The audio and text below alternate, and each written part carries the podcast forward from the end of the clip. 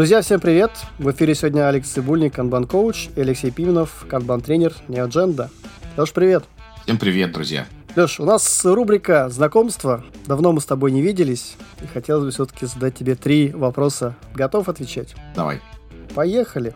Леш, а на какие вопросы для друзей ты хотел бы ответить? Наверное, для чего нужен инструмент, который мы с тобой будем сегодня обсуждать, как его, может быть, использовать и в чем его преимущество. Следующий вопрос. Когда последний раз дрался и чем это закончилось? Поддраться можно понимать разное.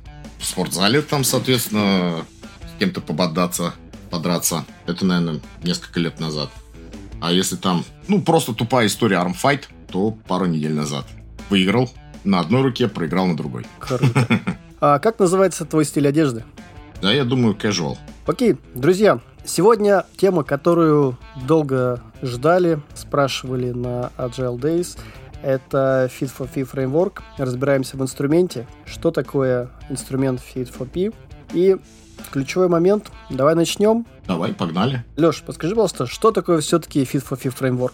Это инструмент стратегического маркетинга. Я для себя его называю помогающим инструментом, потому что его основная задача помочь вам лучше понять, почему клиент покупает именно ваш продукт или вашу услугу, и, соответственно, развивать свой продукт дальше, чтобы еще лучше, как бы вас покупали, по сути, еще лучше решались проблемы клиентов. Слушай, а кому будет полезен этот инструмент? Просто зачастую мы говорим, если говорим про стратегический маркетинг, да, для кого этот инструмент предназначен, да, кто получит больше всего выгод от использования именно этого инструмента, как Fit for P Framework? В первую очередь это директор по продуктовому маркетингу. Какой-то человек, которого могут называть CPO, под буковкой, под буковкой О может быть и офисером, может быть и оунер. По идее, это ребята, которые чуть выше на ступеньку, чем классический продукт менеджер А для продукт менеджеров насколько важен этот инструмент или, в принципе, есть другие инструменты для продуктов? Не, ну, во-первых, плох тот солдат, который не мечтает стать генералом, это во-первых. А во-вторых, человек, который его изучил, он может своему руководителю про этот инструмент рассказывать, либо что-то оттуда себе утянуть интересные какие-то мысли, скажем так. Поэтому продукт менеджеру тоже это будет интересно, но это, сами понимаете, это как вот программисту слушать про канбан, например, да? То есть он сам с этим не делает, но, в принципе, может э, что-то где-то лучше начинать понимать о том, почему принимаются те или иные решения и тому подобное. А можешь в двух словах рассказать, из э, каких э, составных частей состоит Fit for P фреймворк? Глобально у него есть три больших секции. Первая секция – это про лучшее понимание своего продукта, да, там три компонента, из которых состоит ваш продукт. Это, соответственно, его архитектура, то, как он разработан, да. Второе, то, как он имплементирован, реализован. И третье, это, как оказывается, клиентский опыт использования этого продукта. То есть само оказание услуги, доставка и тому подобное. Вторая часть. Мы могли бы поговорить о том, по каким параметрам выбирает клиент ваш продукт. И здесь есть много дополнительных интересных тем. Это, во-первых, такая штука, которую мы называем критерии соответствия, по-английски фитнес-крайтерия. То есть это тот небольшой набор критериев, которые важны для клиента и являются определяющими при его выборе. И, например, FOP Framework, он предлагает как инструменты поиска этих э, критериев, так и предлагает рассмотреть какие-то стандартизованные, часто употребимые, так скажем, критерии соответствия, которые встречаются в разных компаниях. Также здесь есть инструменты, связанные с дополнительными мыслями на тему, как нам сегментировать рынок. И, знаете, вот с этой точки зрения здесь достаточно простая идея. Она говорит о том, что сегментация э, рынка должна быть не сколько по персонам клиентов, которые пользуются продуктом либо услугой, а по их целям. Потому что персона может быть одна, то есть возрастные характеристики одни, семейное положение одно, там пол один, а целей может быть много. И, конечно же, количественные и качественные методы сбора данных в этот же тоже сегмент входят. И третья часть э, фреймворка – это работа с метриками, точнее, категоризация метрик и как их использовать. Потому что продуктовых метрик дофигища. Это огромная вселенная, в которой надо уметь плавать. И вот эта вот третья часть э, фреймворка, она позволяет нам лучше ориентироваться в этом море метрик. А давай, может быть, немножко разберем детальнее три части продукта. Да, мы проговорили там, условно говоря, про архитектуру, про дизайн, мы проговорили про сам продукт, да, ну, условно говоря, про поставку. А можем немножко на каждом остановиться и дать немножко деталей, а как это можно там использовать в рамках своего продукта, да, чтобы все наши слушатели э, задумались, из чего их продукты, сервисы, услуги состоят, да, чтобы они могли на каком-то примере их разобрать, порефлексировать, так сказать, над своим продуктом. Вот если говорить глобально, то эта история выглядит примерно так. То есть нам надо рассмотреть продукт с трех граней, да, то есть представим, что это некоторая фигура объемная, состоящая из трех граней. И у этих э, трех граней можно находить какие-то неочевидные истории, которые помогут нам понять лучше клиентский выбор. Да, то есть сам по себе продукт, из чего он состоит. Классическим решением, наверное, самым классическим просто для объяснения, вот чтобы сейчас э, не напрягать себе мозг, это может быть, э, ну, например, доставка пиццы, приготовление доставка пиццы. И здесь у нас есть, э, во-первых, история, связанная с рецептурой, то есть ингредиентами, которые мы будем там использовать. Второе – это то, как эти ингредиенты порезаны, разложены и выпечена пицца. И третье – как она до вас доставлена. И где-то в этих компонентах, в трех частях, может крыться вот этот ответ на клиентский вопрос «почему?». Почему я покупаю именно эту пиццу именно в этой пиццерии? То есть мы пытаемся что сделать? Мы пытаемся вас немножко сфокусировать на вашем продукте для того, чтобы детально декомпозировать как бы вот эти вот три составляющих и попытаться поискать в них – те критерии, которые являются ключевыми при выборе клиента. За что покупают наш продукт, с какой целью выбирают наш продукт? Да? Из-за того, что красивый дизайн, из-за того, что наш продукт очень функциональный, или из-за того, что там два критерия, допустим, страдают, да, но мы очень быстро его поставляем. Ну и, Леш, все равно ты знаешь вот эту стандартную шутку, там, а вы хотели бы наш продукт, чтобы он был в два раза быстрее, в три раза красивее? Конечно, хочу. Вы готовы за это в два раза больше платить? Нет. То есть зачастую общение с клиентом по поводу вот таких вот э, параметров продукта, оно вводит нас скорее больше в заблуждение, да, там, типа, хотели бы вы, чтобы вот эта вот наша услуга, вот мы оказываем, привозим пиццу за полчаса, хотите за 10 минут? Да, конечно, хочу. Готовы ли вы за это больше платить? Нет. Какая-то такая может быть история. Окей, ну то есть мы, наверное, попросим всех взять продукты, которые вы выбираете, да, и понять, по каким критериям вы эти продукты выбираете. Может быть, где-то вам нравится дизайн, где-то нравится сам продукт, как бы его составляющая, да, и где-то нравится то, что быстро доставляется. Ну, то есть не обязательно искать, кстати, в одном сегменте, да, то есть это может быть какая-то комбинация параметров из всех трех сегментов. То есть нам просто надо это не упускать из виду. А скажи, пожалуйста, когда мы, допустим, на своем индивидуальном уровне делаем рефлексию не на уровне там, условной компании, а вот э, учимся делить то, что мы выбираем на дизайн, процесс и поставку. Можем ли мы на своем как бы бытовом уровне сформировать критерии и на какие-то вещи более детально обращать внимание. В мире продуктового менеджмента есть же такая фраза, называется продуктовая галлюцинация, да, то есть любые попытки там за клиента думать о том, как думает клиент, они обречены на то, что это всего лишь наши галлюцинации, и может быть это действительно все неправда. Здесь вопрос только в том, что этот фреймворк, чем вот он хорош, да, он позволяет вам, обладая хорошими навыками продуктового менеджмента, посмотреть на то, что вы делаете, чуть-чуть под другим углом, чуть-чуть под другим углом. И, возможно, вы найдете какие-то неординарные вещи, которые помогут вам лучше развивать свой продукт. Вот идея такая. Или, по крайней мере, я вижу в нем так идею, да, там как по-хорошему, может быть, стоило бы с автором этого подхода говорить на эту тему, он бы рассказал чуть больше. И как раз э, про тему галлюцинаций очень важный момент, да, в продуктовом подходе Зачастую есть там количественные метрики, качественные метрики, да, как ну, в любом случае, возможно, это некая такая работа в себе, работа с клиентами, попытка вытащить эм, из э, наших пользователей ту информацию, которая вам нужна. А может быть, э, подскажешь, на кого стоит обращать внимание, когда мы действительно используем Fit4P? Ну, вот смотри, с точки зрения качественного анализа, не количественного, FOP фреймворк нам подсказывает такую историю, чтобы мы использовали таких людей, которых мы называем frontline staff. Ну, это по-английски. Я хороший аналог пока не, не нашел. Но, например, чаще всего определенный персонал а, вашей компании, который общается напрямую с клиентом, этот персонал является таким низкооплачиваемым, э, с низкой какой-то социальной историей, там человек, которого все не замечают. Но из-за того, что он общается постоянно с клиентом, он знает о том, как клиент пользуется вашим продуктом гораздо больше. То есть, если вот этот вот пример там с пиццей приводить, то доставщик пиццы очень много знает о том, как клиент обращается с вашим продуктом и о его клиентском выборе. Почему? Потому что все э, огрехи, все недовольства достаются этому курьеру, да, он последняя вот эта вся история, которая приехала, значит, с этой готовой пиццей, эта пицца оказалась холодная, эта пицца оказалась не той рецептуры, эта пицца оказалась помятая, и этот человек для вас э, рассказывает некоторые вещи. И порой вот здесь, анализируя, а кто же у нас является этим frontline staff ом, можно находить э, достаточно неординарные решения. Я приведу чуть-чуть другой пример. Многие от меня наверняка его слышали уже в том или ином виде, завуалированно или как-то еще. Вот э, классический пример выбора пылесоса человеку домой – то есть, э, что вы можете сделать? Вы можете сделать по старинке, скажем так, пойти в магазин, пообщаться с консультантом. Но вы прекрасно знаете, что консультант в магазине – это человек, аффилированный как бы компании, продающий. У него есть там план, у него есть фокус на определенные бренды.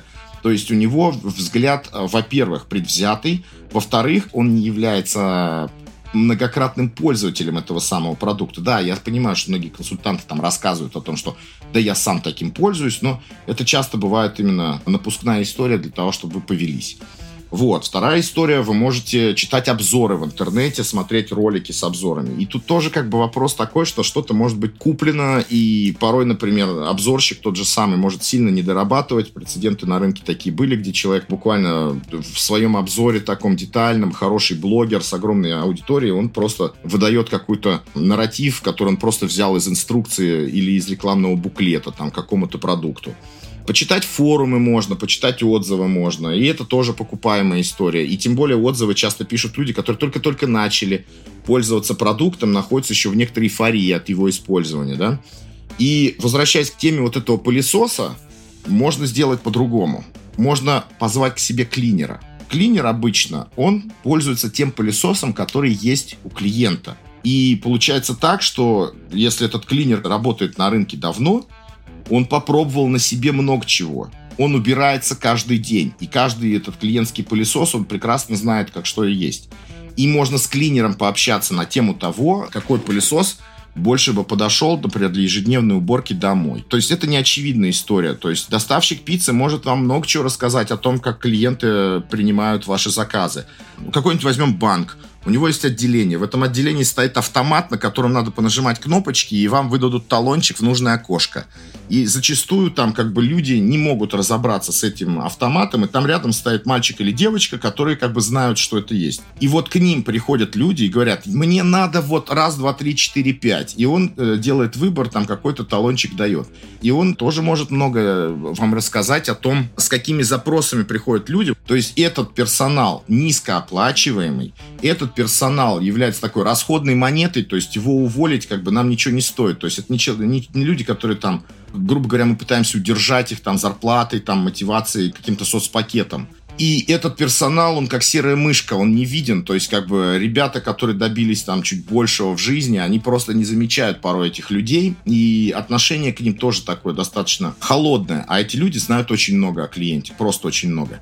И дальше вот делаем шаг вперед, как бы, и мы приходим к такому разговору. А где, каким образом и как мы будем собирать с этих людей информацию?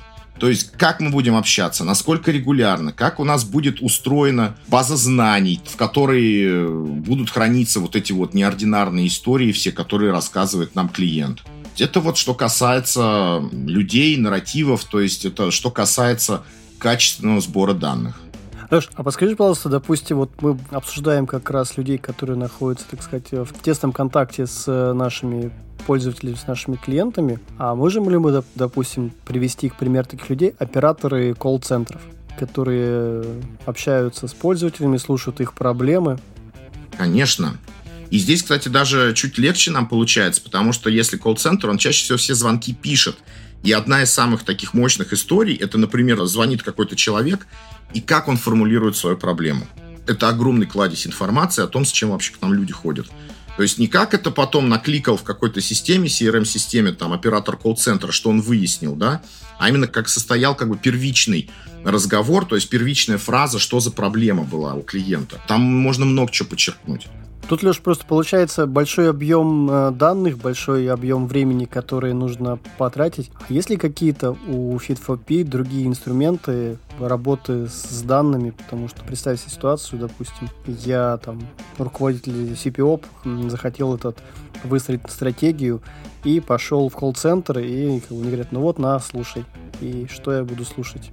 Вот есть какие-то еще моменты? Такого как бы в самом фреймворке я не видел, но, понимаешь, э, вся фишка того, что это фреймворк, то, что он поднимает вопрос о том, что вам надо это делать, а как вы это организуете, это ваша частная реализация. Потому что если как мы будем предлагать конкретную реализацию, то есть то, что мы называем словом методика, оно может подходить для одной компании, нифига не подходить для другой. И это будет беда. А все-таки а, лучше общаться с клиентом или общаться именно с нашим персоналом, который с клиентами общается? Вот как лучше поступить? Нет варианта лучше. Есть вариант и общаться с этим, и общаться с этим. Потому что общаться с клиентом это полезно, да, то есть и в продуктовом менеджменте есть э, просто дофигища инструментов, таких там, как глубинное интервью, например, про выявление скрытых каких-то потребностей клиента, да, там, CastDev, это куча разных инструментов, которые нужны именно для общения с клиентами. Там какие-то коридорные тесты там делать, еще что-то. Это все должно быть использовано, и FOP фреймворк не является заменой какой-то. Это должно рассматриваться как вот тебе в копилку еще один инструмент, покопай, пожалуйста, вот в эту сторону. Прошу расценивать это так. Понял, окей. То есть, э, получается, оператор колл-центра, который очень давно работает, он может рассказать кучу историй, кучу баек, о чем жаловались клиенты, да, о чем говорили клиенты. Угу. Супер. А есть ли еще какие-то инструменты, чтобы понять, как бы сегментировать рынок и понять все-таки, по каким критериям нас выбирают? Ну, если мы уже поговорили, значит, о количественных показателях, стоит поговорить и о качественных показателях.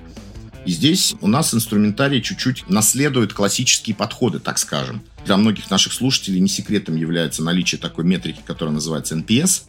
И, в принципе, для каких-то целей NPS, который был там в каком 2003, что ли, ли 2004 году изобретен, да, он является каким-то определенным показателем, но многое критика NPS сводится к тому, что он не является действенным, так скажем. То есть, э, окей, у меня NPS 100%, там, вот что? Что ты можешь сделать по этому поводу? Ну, это стопроцентный NPS, это хороший показатель, все, я могу получить э, свою премию. А вот другая история, смотри, Леша, как бы с продуктами пообщаешься, и хороший продукт, вот он говорит такую историю.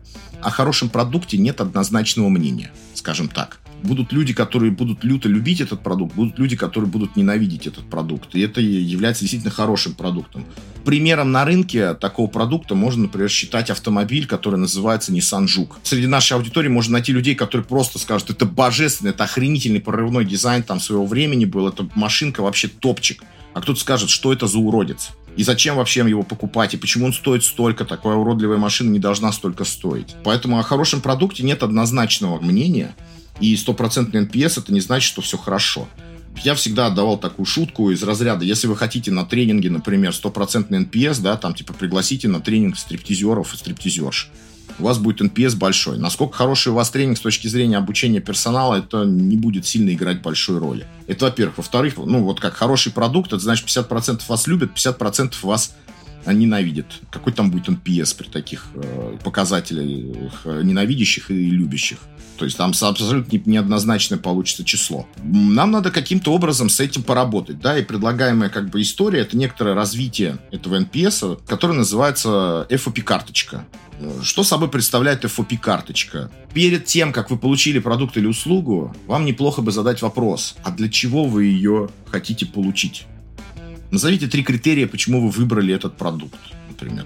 Человек пишет три критерия. После этого он получает продукт и пользуется им. И мы просим его дать оценку по вот этим трем критериям, которые он выбрал для себя в самом начале, по пятибалльной шкале, например, там, продукт э, выполнил то, что я хотел, и даже превзошел мои ожидания. Там, или продукт э, это ровно то, что я хотел. Или это то, что я хотел, но были какие-то там огрехи. Или 50 на 50. Или как бы больше не решил моих проблем, чем решил моих проблем. Либо вообще оказался бесполезен. Человек дает по этим параметрам, соответственно, оценку. И мы задаем ему третий вопрос почему ты дал такую оценку. То есть просим ему выдать нарратив. И вот когда мы эти все оценки собрали и э, в одну большую базу их объединили, нам надо для начала их сгруппировать, да, сгруппируем их там, чтобы количество таких вот вопросов было небольшое. Небольшое какое я имею в виду? Их может быть 10, 20, 30, 40, но не 200, 300. Значит, целей, по которым берут э, ваш продукт. И мы выделяем из них э, те, которые чаще всего используются. То есть там, из 100 респондентов 60 указали вот такую-то цель. Например, 60 э, респондентов из 100 – это 60%. То есть мы можем для себя определить, что критерием соответствия, критерием, по которому клиент выбирает, может являться параметр, который будет включаться, там, например, в 60% опрошенных, либо в 70% опрошенных. В общем, таких параметров оказывается немного. 3, 4, 5. После этого вторая история. Мы ковыряем внутрянку. То есть по этому параметру у нас дальше как бы похоже на NPS история. Там у нас больше тех, кто промоутит его, или тех, кто недоволен им. И там тоже мы выбираем определенный порог, в котором мы можем указать, что если у нас там промоутеров столько-то, то мы считаем, что данный фитнес-критерий у нас закрыт. То есть по вот этому параметру выбора клиентов мы попадаем в цель. Есть какие-то параметры, где будут недочеты, и стоит, конечно же, делать действия, по которым нам надо грубо говоря, улучшать эти показатели. Но в этих статистических данных есть еще куча вскрытых разных интересных вещей. Например, а что делать с теми параметрами, которые не часто встречаются, так скажем. То есть люди приходят с каким-то вопросом. Первое, можно их отстрелить. То есть маркетинговые материалы для нашего продукта должны состоять четкое указание, чего вы не получите с помощью этого продукта, например. То есть, придя на тренинг по канбану, вы там точно ничего не узнаете про скрам. Если вдруг кто-то когда-то указывал, что он хотел узнать, как там работает скрам, например, придя на тренинг по канбану. А вторая история заключается в том, что в этих вот неочевидных вопросах клиента, которые они задают, там может крыться какие-то цели клиентские, о которых мы ничего не знаем. И, возможно, стоит куда-то в их сторону покопать, и, возможно, это будет либо новый продукт, либо новая услуга, либо расширение нашего продукта, либо какой-то другой класс обслуживания для клиентов того же продукта, который будет отличаться, ну, например, ценой. Так что в таких статистических данных есть достаточно много интересных, полезных вещей, и они более действенны, чем просто классический NPS. Тут ключевой момент. Когда мы начинаем работать с Fit4P картами, насколько для нас важна все-таки группировка и как группировку лучше делать? По тем целям, которые нам дали пользователи? Мой опыт работы, что это надо делать вручную. То есть они делаются вручную, наверняка есть какие-то машинные средства группировки этого дела. Чуть ли не у Дэйва Сноудена там был какой-то инструмент, который позволял такие группировки делать, но я тут сразу признаюсь, как бы я не пользовался и всегда группировку делал вручную, все делаешь выгрузку какой-то Excel, ну там, или Google Spreadsheet, и в нем это все дело сводишь. Леш, а подскажи, пожалуйста, вот, допустим, что нарративы собирать с людей, которые общаются с клиентами, что э, делать опрос, когда это лучше делать? Перед выпуском продукта, э, когда продукт уже используется? Нарративы с клиента собираются, когда продукт уже у вас есть, потому что мы собираем, исходя из клиентского опыта, который есть у вот этого frontline персонала. Если вам надо что-то делать до этого дела, то сами понимаете прекрасно, там есть другие инструменты продуктового маркетинга, которые позволяют вам проводить исследования клиентов, узнавать их скрытые потребности, вообще проводить анализ рынка, какие потребности есть и что там можно с этим сделать. То есть там чуть-чуть другие инструменты используются просто. Окей, а опрос э, F4P я к, к чему веду? Допустим, у нас э, в рамках жизненного цикла продукта есть, э, соответственно, первые последователи, те, кто потом подключается к продукту, там, поздние последователи, и уже, этот, когда продукт выходит, ну, ставишься рынок, как бы уже там следующий. А, то есть ты хочешь его к кривой Мура привязать, эту историю, да? Да, да, да, да, да. Ну, смотри, здесь э, скорее вот по анализу F4P-карточек проще, можно сказать. То есть вот я выделил две части анализа F4P-карточек. Первая касается того, что мы выявляем fit fitness-критерии, критерии, по которым клиент выбирает наш продукт, и те критерии, по которым мы просаживаемся, мы по ним дорабатываем. Да? Это как раз будет э, на начальных стадиях выхода продукта и, соответственно, при наполнении рынка. А когда у вас продукт уже зрелый, рынок уже практически заполнен, вам надо искать неочевидные решения. Вам надо делать диверсификацию, продукта, либо там какой-то прорыв, какой-то дизраптив, там фичу или технологию заиспользовать. Тогда вы уже анализируете вот эти отпадающие цели. Но это так вот правило не жесткое, то есть я думаю, можно найти примеры применения как бы вот этих целей, которые изредка появлялись именно на ранних стадиях формирования как продукта, то есть э, выхода продукта на рынок. Там тоже грамотный продукт-менеджер может, я думаю, что-то найти. Но мне кажется, здесь именно вопрос в фокусе. То есть вначале лучше на те фитнес-критерии, которые у нас есть, и как добиться попадания в ожидание клиента по ним, а на более поздних э, смотреть уже вот эти выпадающие э, критерии, которые употребляются достаточно нечасто клиентами, но кто-то их записывает, значит, у него какая-то потребность такая есть. Тут, наверное, хороший момент, что этот, э, делать Fit4P, использовать Fit4P карты, как бы нужно использовать на всем протяжении жизненного цикла продукта, да. И, наверное, будет полезно сравнивать с теми интервью, с теми каздевами, которые мы проводим с пользователями, да, и понять, как бы, к какому они сегменту относятся, чтобы сопоставить цели, то, о чем говорят, чтобы у тебя была полная картина, и ты уже четко целился в те сегменты, которые для тебя более интересны. Слушай, а тут такой интересный момент. Грамотный продукт-менеджер, да, на уровне стратегии, использовав э, весь инструментарий, как думаешь, потенциально, наверное, может увидеть какие-то новые э, рынки диверсификации и куда двигаться дальше? Ну, я думаю, может. Потому что аналогию можно провести. Давай вот как бы перейдем через э, точку принятия обязательств, и у нас будет э, грамотный какой-то айтишник, грамотный программист, например.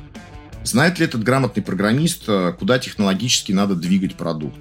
Какие технологии использовать? Может быть, языки разработки, на которые надо двигаться. То есть он это все тоже может найти. Тут тот же самый механизм вы запросто можете перенести а, и на продукт менеджеров Так что продукт менеджер тоже это может все принести.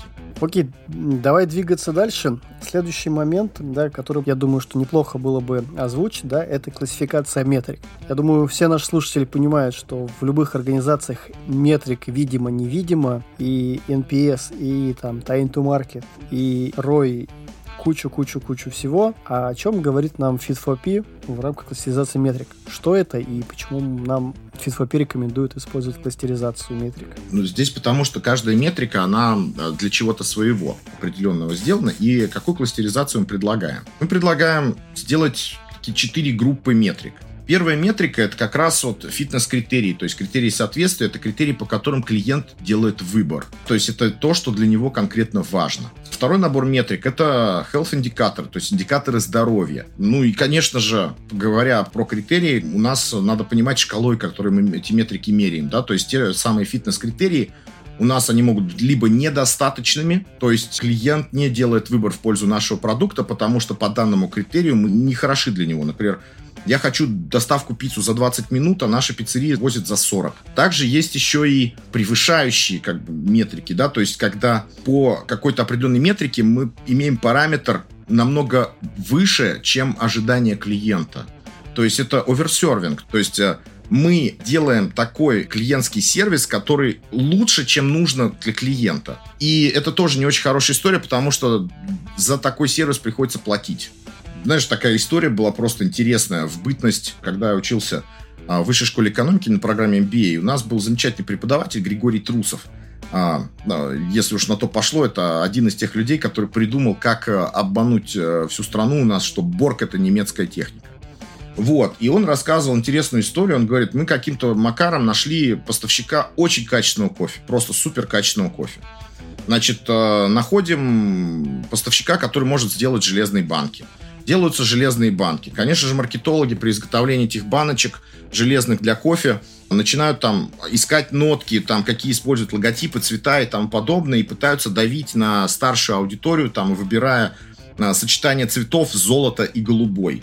А, если мы вспомним наших родителей, то золото и голубой это цвет э, посуды императорского, вот это императорский фарфор, да, там петербургская, по-моему, фабрика, да, то есть золото голубое, это наши мамы, папы хранили в серванте, а еще и дедушки и бабушки такую посуду. И, значит, в этих цветах, пытаясь давить на, на ностальгию, они, значит, оформляют эту банку. А для людей вот эти цвета, они означают, извините, такую фразу «дорого-богато». Вот. И, соответственно, что еще делается? А делается то, что у этой баночки еще есть крышка двойная. И в эту двойную крышку что делается? Вы открываете банку с кофе, снимаете верхнюю крышку, там ниша, и в нише лежит шоколадка. Хорошая шоколадка. То есть вынимаете шоколадку, вынимаете вторую крышку, как бы достаете кофе. И хорошо поработали ребята, и кофе, который они закупили, они смогли привезти достаточно дешево, и продукты они прям поставили на масс-маркет, и его не стали покупать. Когда они стали проводить исследования, почему они выбирают, люди говорят, это выглядит дороже, чем оно как бы продается. И нам кажется, что это ловушка. То есть там какая-то хрень. Просрочка или еще что-то. То есть э, люди просто испугались, что типа такой качественный продукт стоит так дешево. iPhone за 5000 там последний, там, ну, это, в этом есть какая-то подоплека. Он там ворованный, рефабришит или что-то в этом роде. А, то есть это какой-то вот оверсервинг сделан, то есть мы сделали слишком круто для того, чтобы клиент это выбирал. И порой э, де- сделать слишком круто, чтобы клиент это выбирал, это на самом деле хорошая, сильная, большая трата денег. Это что касается первого сегмента метрик, который называется фитнес-критерии. Соответственно, есть второй сегмент метрик, это так называемые индикаторы здоровья, health индикатор. И у них тоже как бы есть диапазон значений, в котором мы считаем, что а, здоровье нашего продукта находится в норме. То есть это метрики, которые не сильно-то влияют на выбор, да, то есть на клиентский выбор, точнее, они не влияют никак. Простейшая метрика человека, индикатор здоровья, да, это пульс. Если у вас пульс есть, вы живой. Если у вас пульса нет, вы, наверное, мертвый, либо уже сейчас готовы приставиться. Если у вас пульс зашкаливает за какой-то показатель, явно что-то с вами не так. Если у вас пульс крайне низкий, тоже явно с вами что-то не так. И причем зачастую, например, выручка компании или оборот компании, это является health-индикатором. То есть это индикатор здоровья. Есть у нас обороты, хорошо мы живем грубо говоря, есть у нас выручка, хорошо мы живем. Третий тип э, метрик – это так называемые improvement драйверы, драйверы улучшений. Драйверы улучшений – это про то, где у нас есть точки роста. И обычно такие драйверы улучшений имеют определенную цель, и они часто временные. То есть это не какая-то история, которая постоянно нахранится, а вот в этом году у нас фокус на вот это вот. И четвертый критерий, обычно вот когда мы метрики раскидываем, мы обычно говорим так, это не подходит ни под первый, ни под второй, ни под третий. И очень часто в этом четвертом вот списке метрик находятся такие метрики, которые можно назвать метриками тщеславия. Это метрики, которые хорошо измерять. Это метрики, на которые приятно смотреть. Тот же самый NPS порой. Эти метрики, которые работают в режиме чем больше, тем лучше. Чем больше у нас клиентская база, тем круче для нас. Там, а как это может влиять на то, что клиенты вас выбирают и покупают? Ну, в какой-то компании будет влиять, в какой-то нет. И вот здесь, когда вы раскидали эти метрики по вот этим четырем сегментам, а, стоит серьезно задумываться. Окей, у вас в компании используется, например, под, э, KPI на что у вас из этих метрик стоят KPI. И вы знаете, очень часто, что KPI стоят на health индикаторы и improvement драйверы. И не дай бог еще на метрике тщеславия. И ни один KPI, например, ни у одного менеджера не стоит на фитнес-критерии. А это же вообще дичь. То есть в критерии его успешности не прописан критерий соответствия для клиента. То есть это очень дикая история. То есть по-хорошему KPI должны быть э, в разделе фитнес-критериев. Сейчас, э, возможно, кто-то из профессионалов по OKR-теме меня немножко забайтит э, за это, но очень часто OKR — это история про improvement драйверы. То есть как бы OKR — это история нашего роста. То есть это где и как нам лучше развиваться. То есть OKR часто ставятся improvement драйверы, но я сталкивался с объяснениями, что там и в других сегментах они тоже прекрасно присутствуют, но я не настолько профессионал в OKR, чтобы как бы сейчас дискутировать на эту тему. То есть мы оперируем терминами, которые многие знают.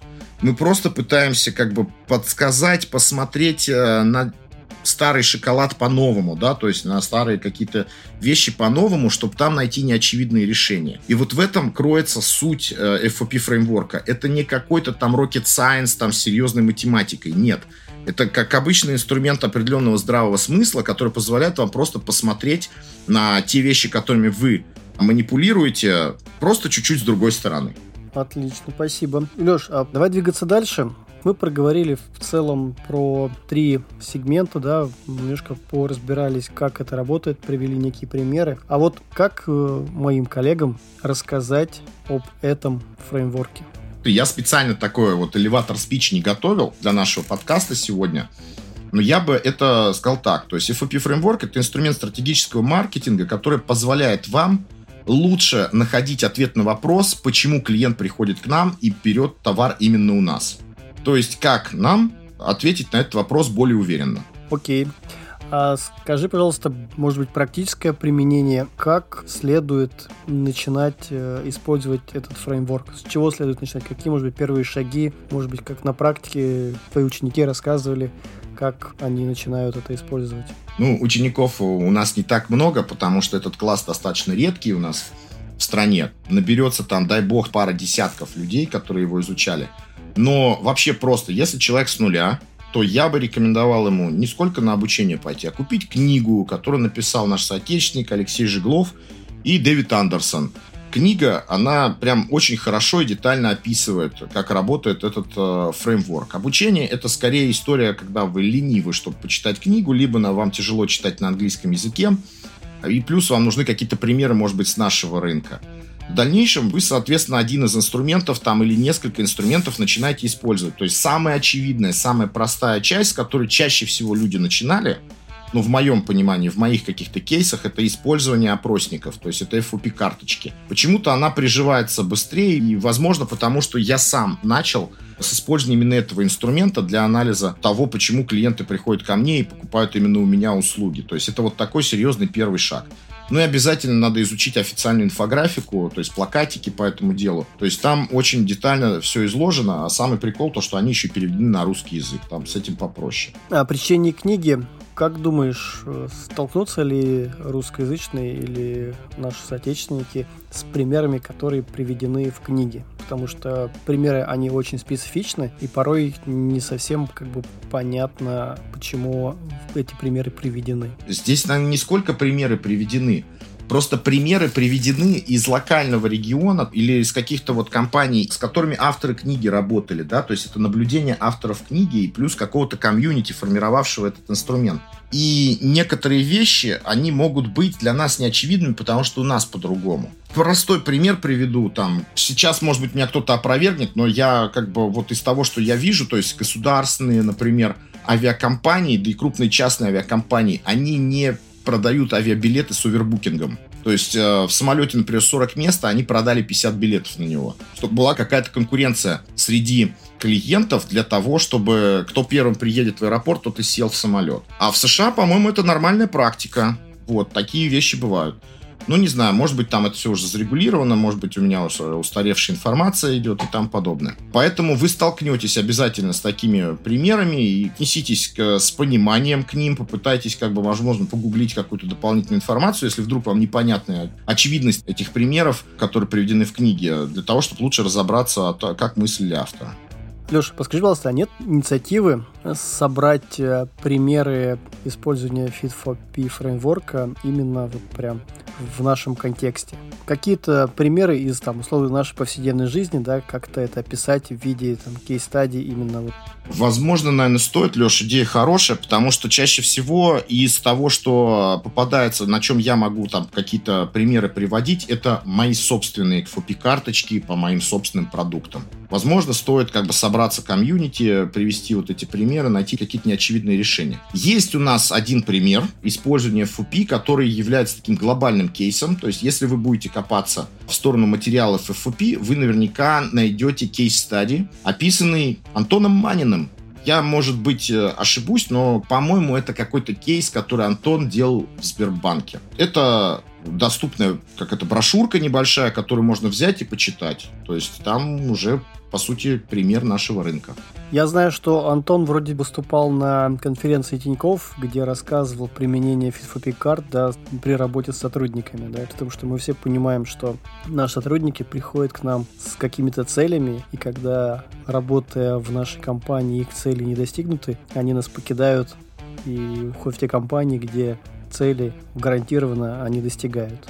Это, по-моему, пару лет назад как раз в Тиньков он презентовал. Слушай, я, возможно, это прошло мимо меня, но Антон действительно мог рассказывать об этом деле. Я даже уверен, что Антон это делал, просто я не помню где. Леш, давай все-таки подведем такие, знаешь, итоги там крупными мазками, а все-таки какие выгоды мы получаем от использования Fit4P фреймворка, от использования кластеризации метрик, от э, сегментирования рынка, от использования нарратива, от использования fit карт. Если в двух словах отвечать на этот вопрос, это больше информации которая позволит нам лучше понять, почему клиент делает свой выбор. Это вот краткий тезис. То есть это информация дополнительная, которая позволит нам понять, почему клиент делает свой выбор именно так, а не иначе. Спасибо. Леш, давай подведем итоги нашего сегодняшнего подкаста. Давай. Друзья, сегодня мы обсуждали тему Fit for Fit фреймворк разбираемся в инструменте. У нас в гостях был Алексей Пименов, канбан-тренер компании NeoAgenda. И сегодня мы проговорили, что такое Fit for Fit фреймворк, для кого он предназначен, из каких частей состоит, разобрали по трем частям данный фреймворк, обсудили примеры, с которыми Алексей сталкивался, и обсудили, с чего следует начинать, как объяснить сотрудникам и коллегам, для чего это нужно, и какие выгоды мы получаем от использования. Леш, есть что дополнить к выводам? Выводом, наверное, нет, но есть такая добавочка. Добавочка заключается в следующем – не рассматривайте FOP фреймворк как некоторую самостоятельную единицу, которая вам все порешает. То есть ничто вас не избавит от грамотного продуктового менеджмента. То есть ваши люди должны прекрасно знать, что такое юнит-экономика, ваши люди должны прекрасно знать, что такое CGM, плюс-принты, там, что такое дизайн-спринты, что такое customer development, там, lean startup и куча-куча страшных слов из мира продуктового менеджмента. Просто FOP фреймворк, он, знаете, как э, секретная приправа, которая позволяет э, этим инструментам заиграть другими красками, скажем так. Спасибо. Друзья, а на этом тогда все. Алексей, спасибо за участие. Спасибо большое.